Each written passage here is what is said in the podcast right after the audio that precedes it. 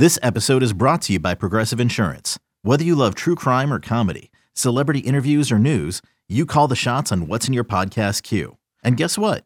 Now you can call them on your auto insurance too with the Name Your Price tool from Progressive. It works just the way it sounds. You tell Progressive how much you want to pay for car insurance, and they'll show you coverage options that fit your budget. Get your quote today at progressive.com to join the over 28 million drivers who trust Progressive. Progressive Casualty Insurance Company and Affiliates. Price and coverage match limited by state law. Welcome back into the Lions 24 7 podcast. Happy to be with you. I am Tyler Donohue. He is Sean Fitz, and it is signing day week here in Happy Valley. A big week on tap for these Penn State Nittany Lions. Been holding a really impressive recruiting class going way back in this 2022 cycle. It looks like they're going to finish strong, keep a lot of these guys on board. There were some moments of adversity, no doubt, for the program, but nearly finalizing plans with a really impressive group. You heard from number one quarterback prospect in the country, Drew Allar, on our podcast here last week. If you didn't go check that out about his upcoming signing day and early enrollment. This time, we're going to take a more broad view of the class in its entirety with Cooper Petagna, a guy who has a lot of background in Power Five recruiting offices, most recently uh, with the Oregon Ducks up there in Eugene now on the, our team with 24/7 Sports as a recruiting analyst. He has a an opinion on who gets ranked where for us at 24/7 Sports. So his opinion carries a lot of weight here on the podcast. I encourage everyone to stick around for that conversation in just a moment, Sean. So we tease the signing day stuff, but like it has so many times, this podcast episode will start in the quarterback room. Well, I mean, obviously, we talk about Clifford for all year, um, and it's going to come back around. And obviously, some big news dropping uh, a couple of days ago. I don't remember if it was actually over the weekend or not, but a couple of days ago, Sean Clifford um, coming back for his sixth year. That's not particularly a surprise, um, but he decided to come back for his sixth year. And then on Monday morning, We've got a little bit of news from Ta'Quan Roberson, not unexpected, obviously, um, but he's going to enter the transfer portal. So starting to see those move that movement go along as we kind of expected it to happen. Um, but you got Clifford coming back, you got Roberson out, uh, Christian Veilleux is back, uh, and the two freshmen are coming in in in January. So just a little bit of movement right there, uh, just uh, setting our set, setting the table for the the new year in Happy Valley. Sean and I hopped on on Saturday for an emergency podcast addressing the hiring of Manny Diaz as defensive coordinator. We briefly mentioned the news of Sean Clifford, promised more perspective on that on this episode. Uh, but I encourage you, in case you missed that over the weekend, because you don't normally come to you in the offseason on the weekend, Andrew Ivins, 24 7 recruiting analyst in Florida, also a former Miami Hurricanes beat reporter, uh, gave us a lot on Manny Diaz, what he means on the field, off the field for Penn State. A really solid conversation with him. Also about some of the Florida recruiting storylines for the Nittany Lions. But Sean, going back to the news which surfaced on Friday from Sean Clifford, uh, fortunate enough to have a quick conversation with Sean on Saturday afternoon um, up at the uh, Calvary Church uh, in Boalsburg here in Happy Valley. Um, had an event there where he presented a $15,000 donation uh, to the Big Big Brothers Big Sisters of Centre County, and uh, if people have followed some of Sean's charity work in the community, really important. And he did this in Cincinnati. He had a, a little brother uh, that he still t- stays in contact with. Now that kid is at high school age, and he's got one here, a young man named Aiden that I had a chance to meet. It was really cool for one to get a chance to talk to Sean outside of a setting where he's either being grilled after a difficult game or he's got 30 people on his face, uh, you know, on a Zoom call. A little bit more at ease, a lot more at ease than normally expect. Part of that because he was in his comfort zone he was making a lot of kids happy up there um, on Saturday afternoon. But I think he's relieved because he's got this a decision out and, and, aired publicly three weeks before they finished the season in the Outback Bowl. He said at the forefront for him is finishing this this season on the high note, uh, and then they feel like they have a chance to really do some special things in the offseason. He told me, Sean, that chance to be uh, have the same offensive coordinator back to back years. He brought that up unsolicited. He said that was very appealing to him, that continuity with Mike Yurcich. And he understands year six, a guy is going to be 24 years old next July, going to have eight year olds in this uh, quarterback room here in just about a month. He gets it. He's got to be an extension of the coaching staff. He's probably going to be unfathomable, uh, unfathomably a four year team captain. Um, but he, he's really going to have to be essentially an assistant coach in that quarterback room because it looks like it's going to be Sean Clifford in year six, and then three guys with freshman eligibility.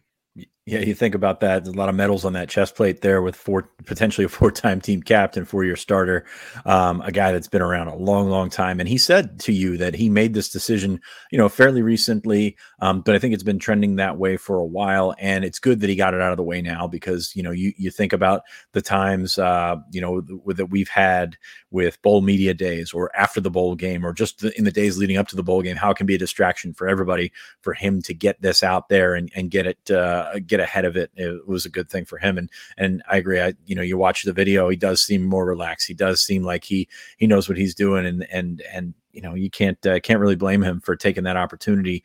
Um, be interesting to to see what kind of dynamic comes in as as as we said the the the transfer portal is is crazy when you think about just taking somebody and making them a band-aid especially for what you think you have in that quarterback room for the next couple of years with with Veilleux, with uh, the um, with the freshman as well so um, you know, I kind of I, I, like it. I understand the criticism of of Clifford, and and obviously needs to be better and needs to be healthy and and things like that. But um, made some some serious strides this year. Um, early in the season. So um, I, I, get it, and I, I, hope that there is an opportunity for those younger guys to learn and soak in from him, but also compete with him.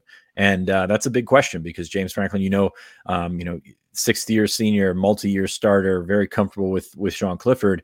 Um, are they going to get that opportunity? So that's my big thing going into it, and I kind of said that on the Saturday podcast. And if you're wondering like watching my face during that first thing, I, I, we were talking about the Clifford stuff. I'm like, we've talked about this before. I had completely forgotten we did a podcast on Saturday, so definitely check that out. Um, it's not on YouTube, so we apologize to our YouTube people. But uh, yeah, it's going to be interesting to see how the spring plays out with those guys, how many reps uh, they get, and and and just learning beside him, getting in the weight room, getting into those workouts and things like that. You learn how to compete. And I think that, you know, that could have been something that was really lacking, especially with with no Roberson, um, who we talked about entered the portal this morning. Um, not a surprise, but I, you were wondering if he was how close he was to getting his degree. He's been here for three and a half years, um, so I think that probably was the lone holdout. It wasn't like you were waiting for him to come back and compete for the starting job. You were thinking, is he going to wait until January, extend his college career, and then go get a degree? He already got a, an offer from UConn, so um, good for him. I wouldn't be shocked to see him end up at UConn. So, but those moving parts in the quarterback room, I think it's uh, it's it's going to be uh, much better in January uh, from top to bottom, a lot more talented, uh, especially with with Drew Allar and uh, Beau Pribula coming to the mix. And maybe you get over that hump if you're Penn State. That's been something you you, you wrote in your story about Roberson, which by the way you wrote in October. I had to do some last minute editing on that this morning. Um, I woke up this that, morning, took a took a nap while the baby was taking a nap. Woke up and I had written a story and published it. So remarkable. That's some fantastic work, man.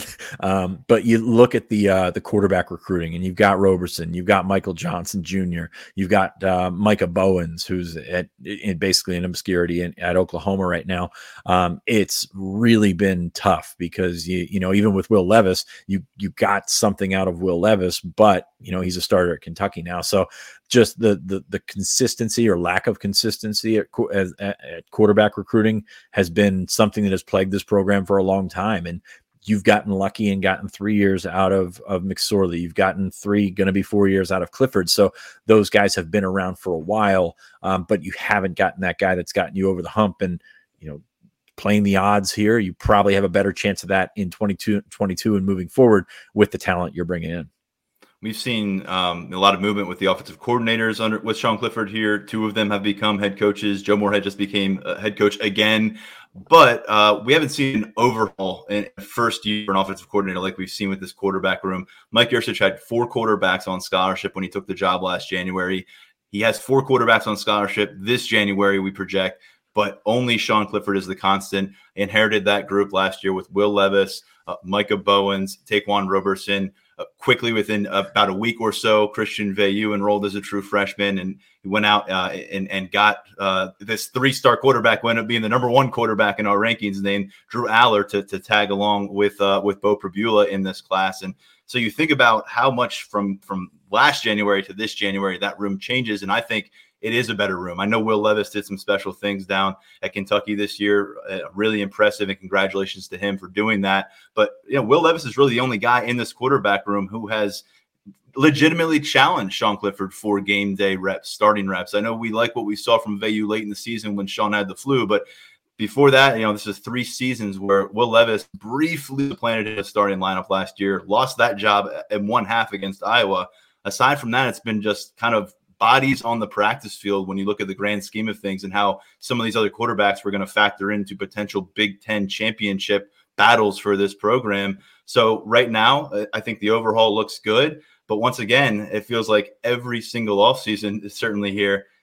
Sean Clifford's at the crux of this thing and what you can accomplish in the short term. I love long term what they're doing here, but it's still Sean Clifford's show until someone proves otherwise. And they'll get their first opportunity here with 15 spring practices because both these guys Beau Pribula, Drew Allar are enrolling early, and Christian Veilleux is going to do everything he can to keep momentum rolling from late in the season. I'm very curious what Veilleux's bowl rep, uh, bowl practice reps look like because that's an opportunity for him to sort of get ahead of it. Um, just look at the makeup of the quarterback room. You've got Clifford, who um, you know is more. I don't. I don't want to just break him down to dual threat and pro style, but that's kind of how we've done it in the past. We don't really do that with 24/7 Sports anymore. Um, but you've got Clifford, who has has shown uh, an ability to be an athletic quarterback. Um, Veilleux has has done some nice things athletically, but probably more in the pro style. Allar in the pro style, and then um, you know, Pribula, obviously a, a, dual threat guy. Um, so you've got a nice little mix. You've got a couple of uh, of good guys that can maybe do some different things, and and if you have a change in your offense, if you have something where you have to adjust, and and no disrespect to Will Levis, you knew you had a bulldozer, and that's about all you knew about him. I think you know a little bit more about the varied skill sets that you have. So um, very encouraged with what we've seen um, with the building of the quarterback room. It took a while to get here, and it the, obviously some bumps along the along the way. Um, that's been tough, but I really uh, think that they're finally getting to where they need to be, and that's uh, certainly going to be something that we watch over the next couple of years. And we'll see if we're right. We'll see if we're wrong. We will see what happens. But we, right now, we're going to see uh, Cooper Petagna, who is with us with 24 7 sports as a national analyst. Um, we sat down with him last week. You're going to notice the wardrobe change if you're on YouTube. We sat down with him last week, talked about Allar, talked about Pribula, talked about a bunch of guys, especially at the top of that class and a couple of sleepers. Um, really interested to get his uh, opinion on things. We'll talk to some more guys with signing day coming up on Wednesday. But for now, we're going to leave you with Cooper Petagna. Signing day approaching very quickly, the early signing period, which of course now is the main platter, the main course of everything on the recruiting uh, calendar at this stage. Cooper Petagna has a great feel for the recruiting calendar. Uh, former Power Five staff member in the recruiting department, now doing great work with us at 24 7 Sports, part of the Rankings Council, and breaking down all the next wave of college stars, including a bunch here coming in the 2022 Penn State class. A lot of expectations Cooper, before we get to the Penn State uh, class and, and, and who stands out, thank you for taking some time. I know you're being pulled in a lot of directions right now. No, I appreciate it, man, always. And uh, happy to get in front of you guys, finally get to meet you guys and talk a little bit about Penn State's uh, phenomenal recruiting class this year. Before we do get to this Nittany Lions group, can you tell our listeners a little bit about your path to becoming a national recruiting analyst here with 24 7 Sports? You're still fairly new to the company, but you are not new to the recruiting landscape. Yeah, it was uh, fairly a, a, a, winding road, um, you know, but uh, last year ended up getting out of uh, the personnel side of things. And, and before that, I spent um, 2020 with Mario Cristobal at the University of Oregon, was a director of recruiting there. And then two years with Chris Petersen as a director of player personnel at the University of Washington. Uh, and just really kind of been bouncing around ever since. So uh, one year at Michigan as a recruiting coordinator before I left for the University of Washington, two years under Tommy Tuberville at Cincinnati uh, as an assistant uh, in the recruiting department, and then started my career uh, at the University of Alabama uh, in 2014 as a recruiting intern. So for me, it's been a it's been a really unique journey, uh, not only geographically uh, and, and really kind to get to explore different philosophies from a lot of uh, I've been very fortunate. A lot of great coaches around the country, and see the way that they they do things and the way that they operate. Uh, and now for me, uh, another great opportunity being on being on the media side with you guys. You're probably getting a little bit more sleep now, not working for Mario and, and all those other guys um, in terms of that. But uh, what, what's the change like for you? I mean, it's a, it, people. I don't think people understand how hard and how much um, people in those in those positions work because it's it's more than a it's more than an eight hour day that's for sure it's often twice that but what's that grind like It's been different. Um, you know, it's been it's been healthy in terms of my quality of life. And for me, you know, I'm from New Orleans, Louisiana, and uh, it always seemed that the places that uh, I ended up were, were far away from home. So for me, living in Birmingham, Alabama now, having the states of Alabama, Mississippi, Tennessee, uh, in terms of regional coverage, that's been great. It's been refreshing. You know, I'm a I'm a big uh, family person at heart, and I think anybody would say that. Um, but you know, in terms of the hours on the other side of it, it it's all in, and it's certainly a commitment. And now, you know, the way recruiting is nowadays, I, I feel for these guys. There's a lot of strain behind the scenes on these departments and and people who are uh, overseeing these departments and, and recruiting alike. Uh, just what we've seen with the transfer portal, the the mass quantity of names um, that have entered here over last year, that we've seen an uptick in that name, image, and, and likeness as well. Um, so I think we're kind of growing. College football is changing rapidly, and what we're seeing is outside of a, a handful of proactive universities and administrations, you know, a lot of there, there's this big lag in terms of adjusting to that. It's really kind of wait and see mode right now. But the people that get caught up in that are usually staff members. So these guys, you know, I talk to a lot of them, stay in touch with a lot of them. Um, this is a really difficult time of the year for them, really in December, transitioning into the second signing uh, period as well. Yeah, you're trying to have answers for your family too, uh, and and that's a difficult part of this. And you're trying to get to the finish line with the recruiting class. And here at Penn State, Cooper, uh, you know, despite a lackluster season on the field, they have managed to keep it together. And and the storyline here is the quarterback. Um, they've got a couple coming in. We're going to ask you about both, but we have to start with the number three overall player in the recent top 24 7 rankings, and that is Drew Allar out of Ohio, the number one quarterback in these rankings. Tell us where you come down on that and what the conversations have been like and, and his rise in these rankings, because he was a three star when Penn State offered back in January. Yeah, sure. And uh, credit to Penn State in, in their identification and evaluation process, what they've done uh, behind the scenes in, in James Franklin. But uh, you know, with him and, and why he's had this rise and, and shot up the board, um, really because there's nobody like him in terms of his physical traits. And what I mean by that, it's hard to find a lot of quarterbacks around the country that are 6'5, 230 pounds plus, and are able to kind of do the things that he's able to do.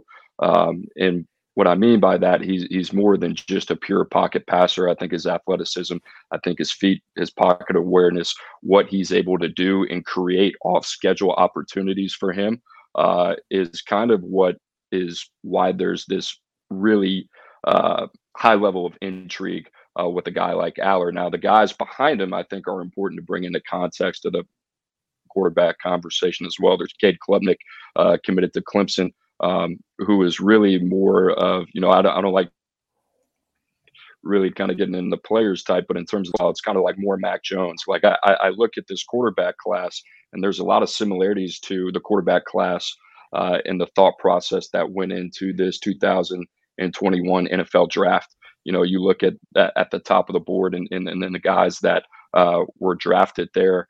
Uh, you know, Trey Lance in San Francisco, and there was kind of this internal discussion whether San Francisco would lean towards a guy like Trey Lance, who had one season and, and 17 uh, starts under his belt at North Dakota State versus a guy who was well established like Mac Jones uh, at Alabama.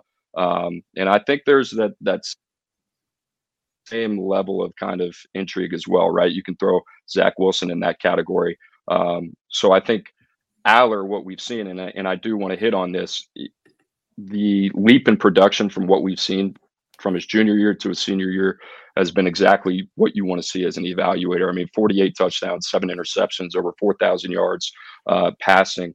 Uh, there's a lot to like about this young man. I think the only knock on him right now, 60% completion rate. You want to see that number go up, but we'll get into this more. Penn State with a really strong running game. The guys that they're bringing in between Nicholas Singleton, Kaytron Allen, what they're doing on the perimeter, Kaden Saunders, uh, these type of guys those are going to be the key whether or not Drew Allar is going to be successful ultimately at the next level. He's an incredibly talented player.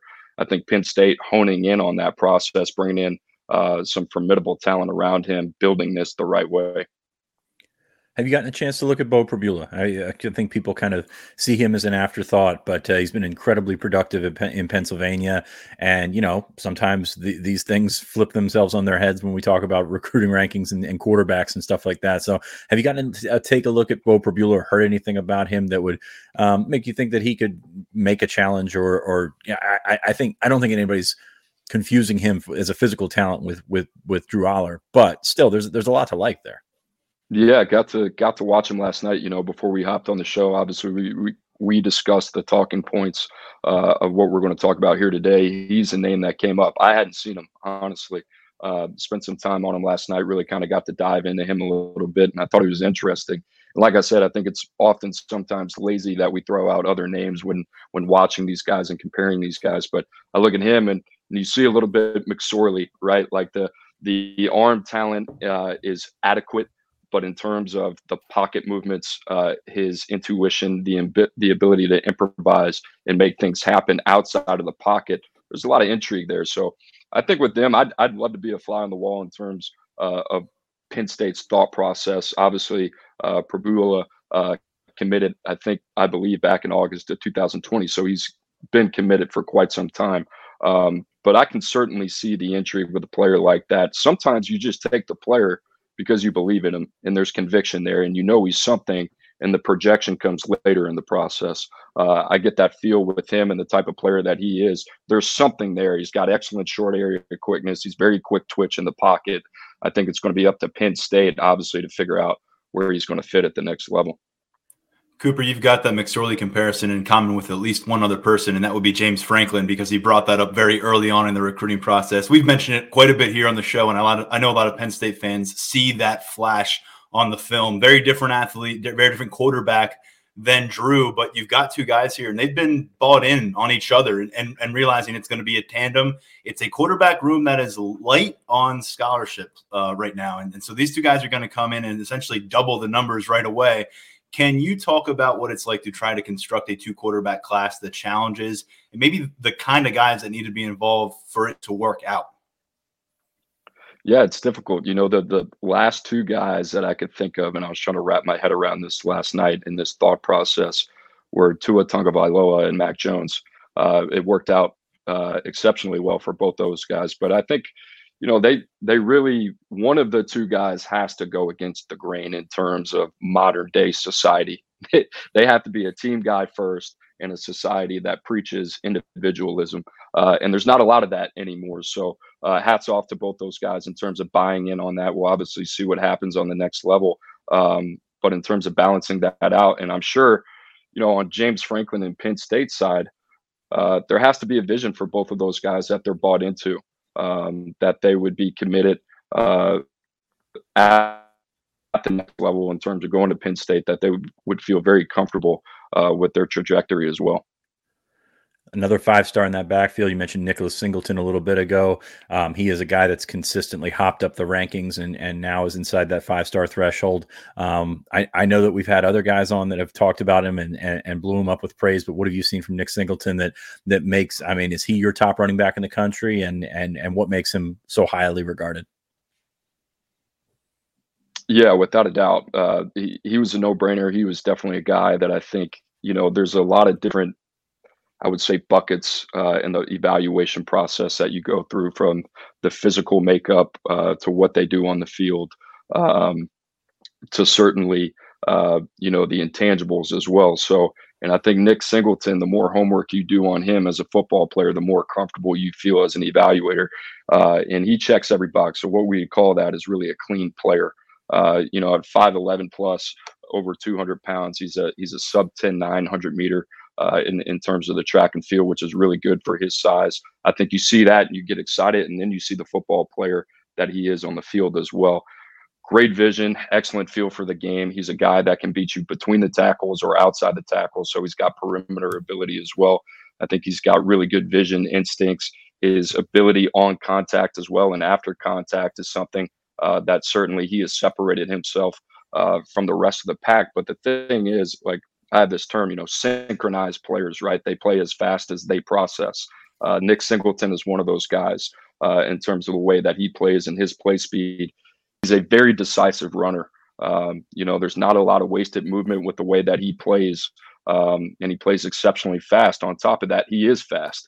Um, so you combine those two uh, in terms of the mental processing power, the instincts in the field with his physical traits.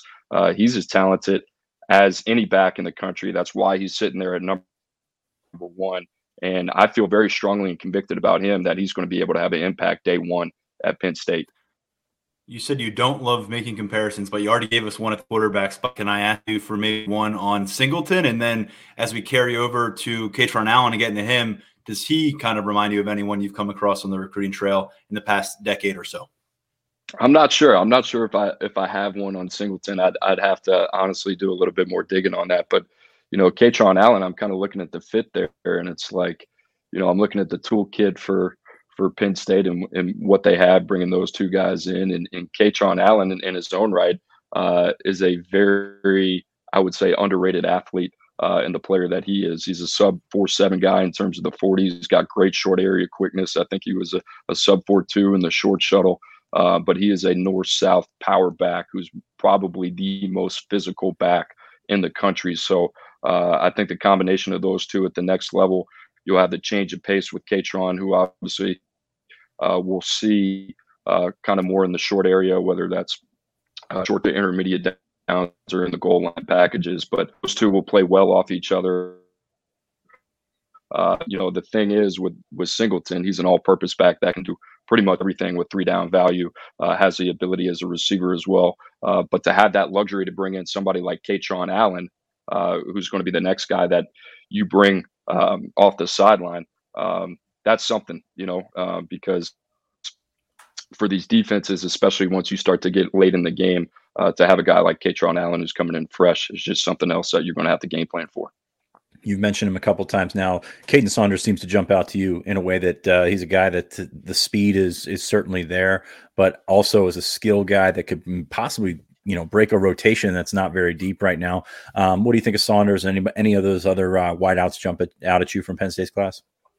Yeah, I think you, you look at Kaden Saunders, and, and one of the things that has consistently jumped out with him throughout the process is his ability to separate. I think he's amongst the best in the nation in terms of being able to separate. You look at him as a short to intermediate route runner uh, and the ability that he has. That jumps out on film and everything that he does in terms of being able to create consistent separation in that part of the field. Where he really took that next step for me was the UA Future 50 in June. You get to see him against some of the, the most elite competition in the country and he was absolutely dominant in one on ones. Um, you know, I don't think he's going to uh, run past you in terms of the long speed. He certainly has uh, another gear there, but where he's going to be really good, uh, and for Drew Allar, I think this is really important, is going to have a safety net in the middle part of the field that can consistently separate. Um, so that's a guy, you know, Anthony Ivey's obviously another guy that uh, we've studied. Um, and there's certainly some positive traits with him as well. But but Saunders, uh, for good reason, has been a guy that uh, we're going to continue to monitor, and I'm excited to kind of see his progress at the next level. I know Penn State fans are listening. The wide receivers sound fun. The running backs sound fun. The quarterbacks sound great. But is the offensive line going to get better to support everything else that needs to happen offensively? The top guy on the board for their offensive line class is Drew Shelton. He spent a little bit of time at IMG Academy, but uh, for the most part, he has been Pennsylvania's premier lineman in his class year in 2022. What do you see on the film with him, and um, where do you project him at the next level? Well, he's he's certainly an intriguing prospect. You know, I think he is more projection than production right now. What I mean by that is there's a little meat on the bone. He's going to have to develop at the next level. Um, even as short of a time as he spent at IMG, I do think that time for him there uh, was beneficial for him. Uh, but he's a good looking prospect. Listen, he's six four and a half. He's 290 pounds plus. He's one of these guys who's going to add 15 to 20 pounds to his frame. Uh, he's got elite arm length. He's got really good body and foot quickness. Uh, this is a guy that I think, you know, a couple years down the road, I wouldn't be surprised if he's sitting in that day one, day two category for him. Um, you know, he's done a really good job improving from his junior to his senior season in terms of what he's been able to do in the run game. He's uh, certainly very athletic can play in space play at the second level. Um, for him, there's a lot of developmental upside there. I can see the intrigue uh, with Penn State he's just going to have to be a more consistent player and round into that. Uh, but if you're Penn State, 10 out of 10 times you're taking that guy, uh, and he's just a big ball of clay, which I think is really exciting for them defensively, uh, the top guy on the board for Penn State, uh, Dani Dennis Sutton, uh, had a year off, didn't play as a junior, so not a ton of film floating around on him. Also dislocated his elbow to open the season this year, but uh, there's something there. I, I don't believe um, he traveled much in terms of the camp scene or anything like that. But um, what have you seen from him? What have you seen from him with the the, numbers and, and things like that that make him jump out?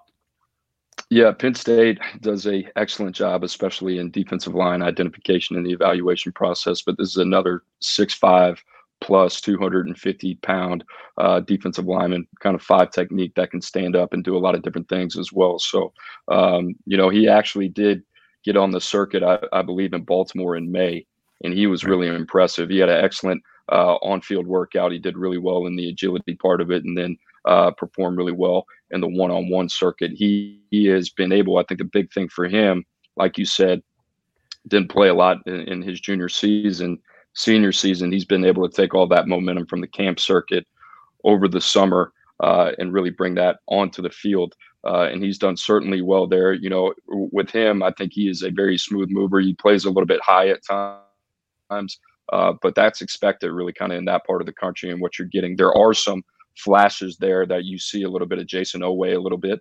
Uh, but I think similar to, to Drew Shelton, this is going to be a guy once he gets in the program, gets within the structure of the strength and conditioning program, he'll benefit from that. It might be two years down the line, but this is certainly a guy that will will have an impact uh, at the next level. This is a quite the deep class for Penn State. There's a lot of names we could go through, but you don't have an hour to spare for us right now, and we get it. Uh, so when I sent you a list of a few guys we had to hit, and we got through that, I asked you who else stands out, you went right to Cam Miller out of Jacksonville, the cornerback who committed during the summer commitment spree for Penn State. Um, why was he the name you went right to? Because, like I said, it's it's a pretty deep group, and I wouldn't have been surprised if you went in a bunch of different directions. I think you know, for me, like in just even in my individual process, and we'll talk about it uh, a lot next week, kind of on, on on Wednesday on the signing day show and uh, down there at CBS headquarters. But you know, one of the things you'll hear me say a lot is, you know, increasing the floor of the players. So the more boxes you check, similar to how we talked about Nicholas Singleton, the more things you do. Um, the less it, it, I, I, guess it's harder for you to fail when projecting at the next level. That's really kind of ultimately what it comes down to. And I look at Cam Miller and I look at the type of athlete he is and what they ask him to do, not only in the secondary, but he's a three phase player uh, playing down in, in, in Florida. Um, so this is a guy that does a lot for his team, whether that's wildcat quarterback, whether it's running back, receiver, uh, can play corner or safety in the secondary. He's returning punts and kicks as well. Uh, so I think the position versatility, I think uh, the intellectual strain and demand that guys like that uh, just means that they're able to handle that. These are usually the guys uh, that are mature enough and have a good enough understanding um, that this is somewhat of an indicator that they'll be contributing sooner rather than later at the next level. I think you see all those things with him. Uh, and at the end of the day, you know, it's just one of those rare guys you look at, put in quotation marks, and you're like, he's a he's a football player. That's what he is. Um, so that's what I like about that kid. And I think Penn State's done a tremendous job. I mean, Allar, number one quarterback in the country, Singleton, number one running back in the country. They've done a really good job. Uh, in terms of the fit of the class. It's very easy for me to see turning on all these guys' film, how these guys complement each other, uh, and certainly an exciting time to be a Nittany Lions fan we, you look at Penn State's class and and we see some guys with 24/7 sports that we we have as four-star guys that the composite maybe doesn't um, or is very close right on that line that 89 and a half 90 line or whatever.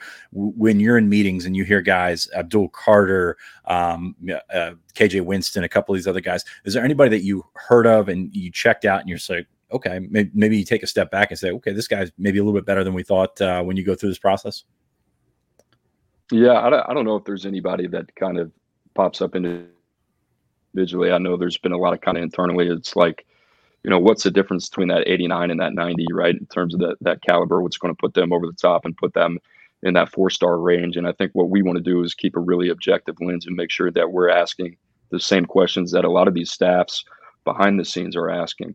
Um, you know, and, and really what we've done is kind of tweaked our process in terms of really relying more on height, weight, speed, uh, and physical traits. You you will hear us talk more about track and field data, multi-sport data, all these things that are transcendent not just to Saturday but to Sunday in terms of indicators of projecting whether these guys are going to be successful at the next level. So, you know, everything that I talked about really is like the the.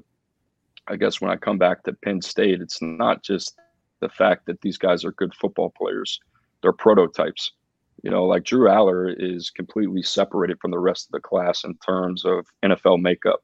That's why he is where he is. You know, there's there's there's this bubbling potential with him that nobody else in the class at his position really possesses outside of Malik Murphy. And I would say those two, um, you know, are similar from a physical standpoint, but Allar has certainly progressed uh, well into this kind of elite realm. Uh, Nick Singleton, you know, checks every box is what we talked about physically as well, right? We mentioned the 100 meter time. We talked about an elite short shuttle and, and, and a very good uh, 40 time as well. So when these things start to come together and you're checking these boxes before you even turn on the tape, and then the tape validates what you already seem to believe of the player physically and in, in what the physical upside is, that's when you got something. Um, so I think when you look at Penn State, and obviously they've done a really good job of not only identifying the these height, weight, speed, but these physical traits that they believe are valuable. Um, on top of that, not only do these guys possess those physical traits, they're really good football players with a lot of production, and they've been doing it um, over you know two or three years. Well, we had Drew Allar on this podcast earlier this week, and you just had those comments about him, and I think our listeners now firmly have two feet on the bandwagon, on the hype train, whatever you want to call it, as he gets ready to come to campus in January. Let me leave you with this because there is a debate raging right now about this early signing period. Should it stay? Should it go? Did it make sense in the first place? You were on the other side of the college football industry when this went into effect. Can you take us through the pros, cons, and where you ultimately come down on this, if you have an opinion strongly enough one way or the other right now?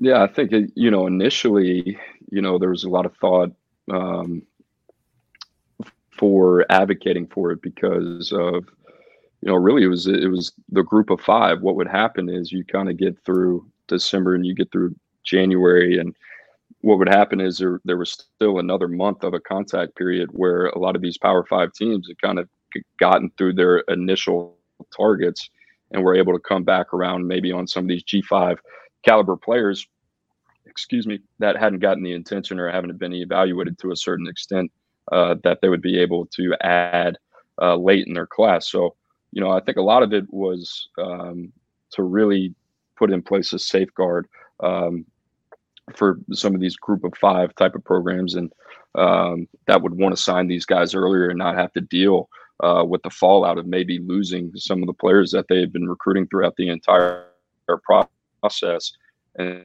the 11th hour. Um, I think what we're seeing now between, you know, it's been the unintended consequences, right, of uh, the coaching carousel. Guys, October and November, and you know, trying to fill those now within, um, you know, 24, 48 hours of, of conference championship weekend. Um, it's a lot to process and it's a lot to digest. Um, all I know is, you know, it's it's 24 seven. It's 365. We got spring official visits now. We got summer summer OVs, and it's like, you know, when does it stop? When do you breathe? You know, and I think that's the biggest question. And you know, you see these like coaching salaries balloon, and you know, I'm I'm obviously a, a former support staff guy myself, so you know, I'm kind of trying to shed more light on the fact that you know the, the infrastructure is not ready for now what the demand of college football um, is asking for. I mean, there's so much going on in terms of, like we mentioned it, the transfer portal, name, image, and likeness. Um, how quickly you have to turn around boards um, and, and, get guys on campus, uh, and there's just not enough money um, to pay enough attention to all these needs. Um, so it's certainly going to be fascinating. I mean, uh, my only hope would to be that you know look it's changing whether it's for for the best or whether it's for the worst. Um, you know that's up for the individual to decide. I just hope that administrations understand uh, that they need to change and they need to progress with the times as well Well, Cooper, we appreciate it. We're really happy to have you at 24 7 Sports as a national recruiting analyst, part of that rankings council. Big week ahead. Tell our listeners where they can find you on signing day. Uh, I know Steve's going to be involved. That it's a whole celebration down there. Yeah, it's uh, so I'll be down in, in Fort Lauderdale and CBS headquarters uh, doing the signing day special. First time doing it, first time on TV. I guess they thought that'd be a good idea. So, uh, you know, we'll do a five, six hour type of deal. And um, you know, have have a lot to talk about in, in regards to Penn State, man. But uh, it would be me, Wolf Fong, uh, Josh Pate, Chris Singletary, Andrew Ivins. So be a good group, man. Looking forward to it. That's a great. That's a great group. Rolling out our best. Uh, have fun. Uh, look forward to the commentary down there. We appreciate all the stuff you gave us here on this Nittany Lions group. Take care. We'll talk to you soon. Appreciate it, guys. Thank you. Sean, you go through it, and there's so much to like about this group and how they could impact Penn State immediately in 2022. Um, anything particularly stand out from what we heard from Petagna during that conversation?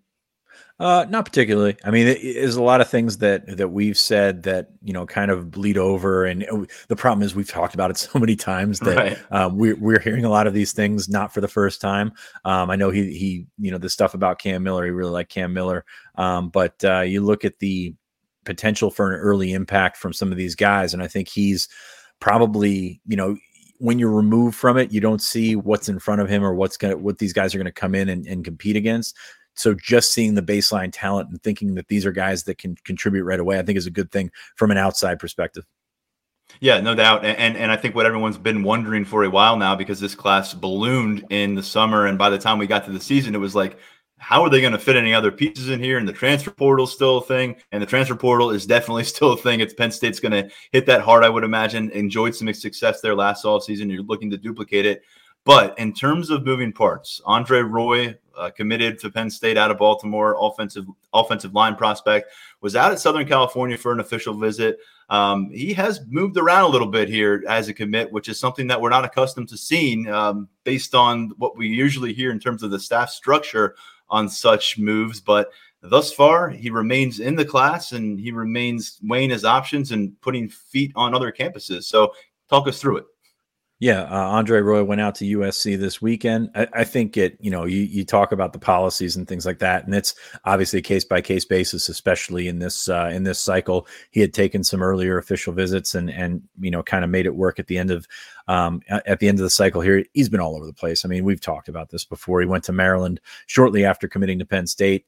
Um, USC is interesting. Obviously, they just had the coaching change there. Never really heard anything before that. Not even with Oklahoma, with the staff that or the, coaches that went from Oklahoma to USC. Um, so that's interesting uh, from a Penn State perspective yeah, it does matter where you go to school. St. Frances is uh, is a school you're not going to try and, and and slip up with. Obviously, Jaishawn Barham, um, you know, committed to uh, South Carolina over the weekend, um, so they missed out on that one. But they still want Roy. They still uh, have some patching up to do in that offensive line room. And yes, he is a project, but most offensive tackles coming out of the high school ranks are. Um, so they want to keep him. They want to uh, you know sign him on Wednesday. It seems like They've weathered the USC storm. Now, anything can happen with this kid. I'm not going to write this one off completely and say he's going to sign with Penn State on Wednesday. But as of right now, expecting him to sign with, with Penn State on Wednesday. And, um, you know, that's kind of been the case with um, this entire class. I mean, you look at how they built this one up from off of a four and five season you know we're the number one class in, in the nation for a, a sustained period of time uh, still in the top 10 right now um, but uh, they've been able to get these guys across the line and weather some storms and and try and figure out you know which of these guys might be I don't want to call soft commits or anything like that, but the guys that they need to shore up. So a guy like Zane Durant, um, who's a long way away, visited Miami, went to a game at UCF. Um, you know, he seems like he's going to sign on Wednesday. He seems excited about Manny Diaz. Um, obviously, had that connection from from visiting Miami and being recruited by Miami. So just those little loose ends that you need to tie up, especially with guys that you know either are far away from campus or they've been a little flaky. I mean, let's just call it like it is. I mean, that's that's kind of how these how these guys are. Most of them are 17 year old kids, so um, they've done a nice job in in sort of putting out those fires and get them where they need to be going into signing day on Wednesday. And you've heard, you've seen a lot of these guys, the big time commitment state, tweeting out their signing day plans, locked in, ready to, to make it official on Wednesday morning. Usually it's done very early on Wednesday morning. And speaking of Wednesday, we do plan to, to come to you with a live episode format, something we have not done. We'll get details uh, to you on that. We, we, we think there's going to be another episode between now on Monday and then on, on probably Wednesday evening when we would do a signing day episode. Uh, but more details to come on that. If you follow us on lions247.com, we'll, we'll make sure that we know on the message board. And, and just stay tuned for an upcoming episode uh, between now and then where we'll get those details ironed out. Sean, one thing about that Andre Roy commitment and, and whether that actually materializes on Wednesday is this program needs offensive tackles in a bad way. And, and Andre Roy is not the kind of guy who's going to come in and be a plug and play prospect for you. But becoming more obvious and, and, and just across the board on the offensive line, just when we thought that the Ivy League quest was done for the Nittany Lions, they got a new offer out. Not Harvard this time, Cornell.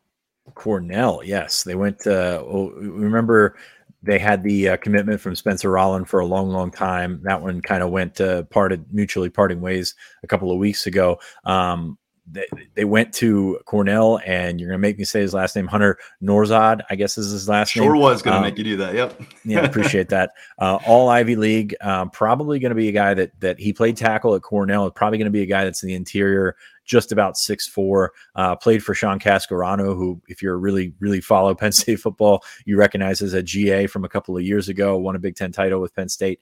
Um, so it, it's one of those situations where you've got some connections there. This guy, um, I think, is I don't want to say better than Cornell because that's a that's a dig at Cornell. I don't want to say that, but this guy is going to be very very sought after in the transfer portal. Iowa has offered since Florida State's been kicking around. A couple of other schools are going after him as well. Penn State thinks he's one of the best offensive linemen in the transfer portal, and they need tackles. Absolutely, they need tackles, but they need offensive linemen. They need guys that can come in and and compete right away and and try and make some things happen. So you might see some movement. You might see some movement in that room to begin with, um, but uh, they'd love to get uh, Nourzad down for a visit and then see what happens because they're, I would say, probably his best offer at this point. But I think other schools, big schools, are are are uh, peeking around as well, or poking around as well one more note there that we haven't hit on the podcast happened late last week. Des Holmes entering transfer portal. We got the year six news from Sean Clifford in the affirmative.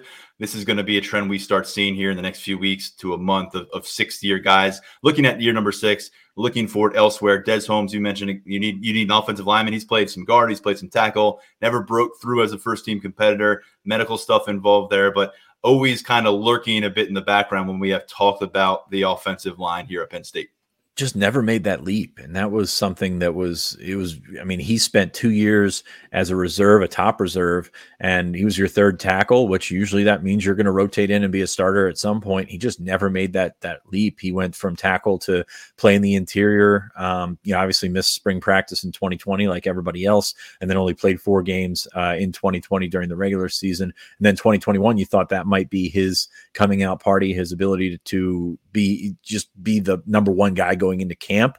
Hurt his foot, never played, and basically never really saw um, the opportunity to start after that, which was it was kind of interesting because they seemed high on him, and I know some teammates were really high on what he was able to do. Um, could be a, a you know a product of a new offensive line coach, maybe not you know seeing what the other guys saw, but I mean, for for all intents and purposes, Des Holmes went from a guy that was a potential starter after his redshirt sophomore season to a guy that really never played. And that's uh, you know, that that that career arc you don't see all that often, but it does happen. And then on Monday morning, Ta'Quan Roberson makes it four members of the Nittany Lions roster in 21 to enter the transfer portal. Uh, as the portal moves, as recruiting it continues to, to take shape here up to Wednesday, make sure you're following all the action at lions247.com. Signing day special going on right now, 50% off an annual VIP sub. Uh, we'll be back, Sean. Not quite sure when, but it's signing day week. It's hard to give uh, def- definitive time stamps on anything, but uh, we got a lot of coverage coming your way on the site. We have more coming here on Lions 24 7. By the way, uh, was it a million uh, downloads that we've now hit for the podcast this year? Uh, is that this year, just yeah? Yeah, so we appreciate everybody out there for, for, for listening, for downloading. Please keep doing it. Tell your friends. And I think we're right up to about 100,000 views on our YouTube channel. So let's get those numbers up. Hopefully, you all have, have seen that we're up there on video. And if you keep going back, God bless you. We appreciate that too. For now, on behalf of Mr. Fitz, on behalf of our producer, Lance Glenn, I'm Tyler Donohue. We'll be back real soon with another episode of the Lions 24 7 podcast. Okay, picture this. It's Friday afternoon when a thought hits you. I can waste another weekend doing the same old whatever, or I can conquer it. I can hop into my all new Hyundai Santa Fe and hit the road. Any road. The steeper, the better. Because my all new Santa Fe is available with HTRAC, all wheel drive, so I can hit the trail without a worry in the world. Heck, with three rows and best in class rear cargo space, I can pack the whole family in with all our gear. We've got available dual wireless charging for our phones, so we'll never lose touch with civilization, and we won't lose touch with the primordial power of Mother Earth. So, which is it? Waste the weekend or do something a little more epic? And conquer it in the all new Hyundai Santa Fe. Visit HyundaiUSA.com or call 562 314 4603 for more details. Hyundai, there's joy in every journey.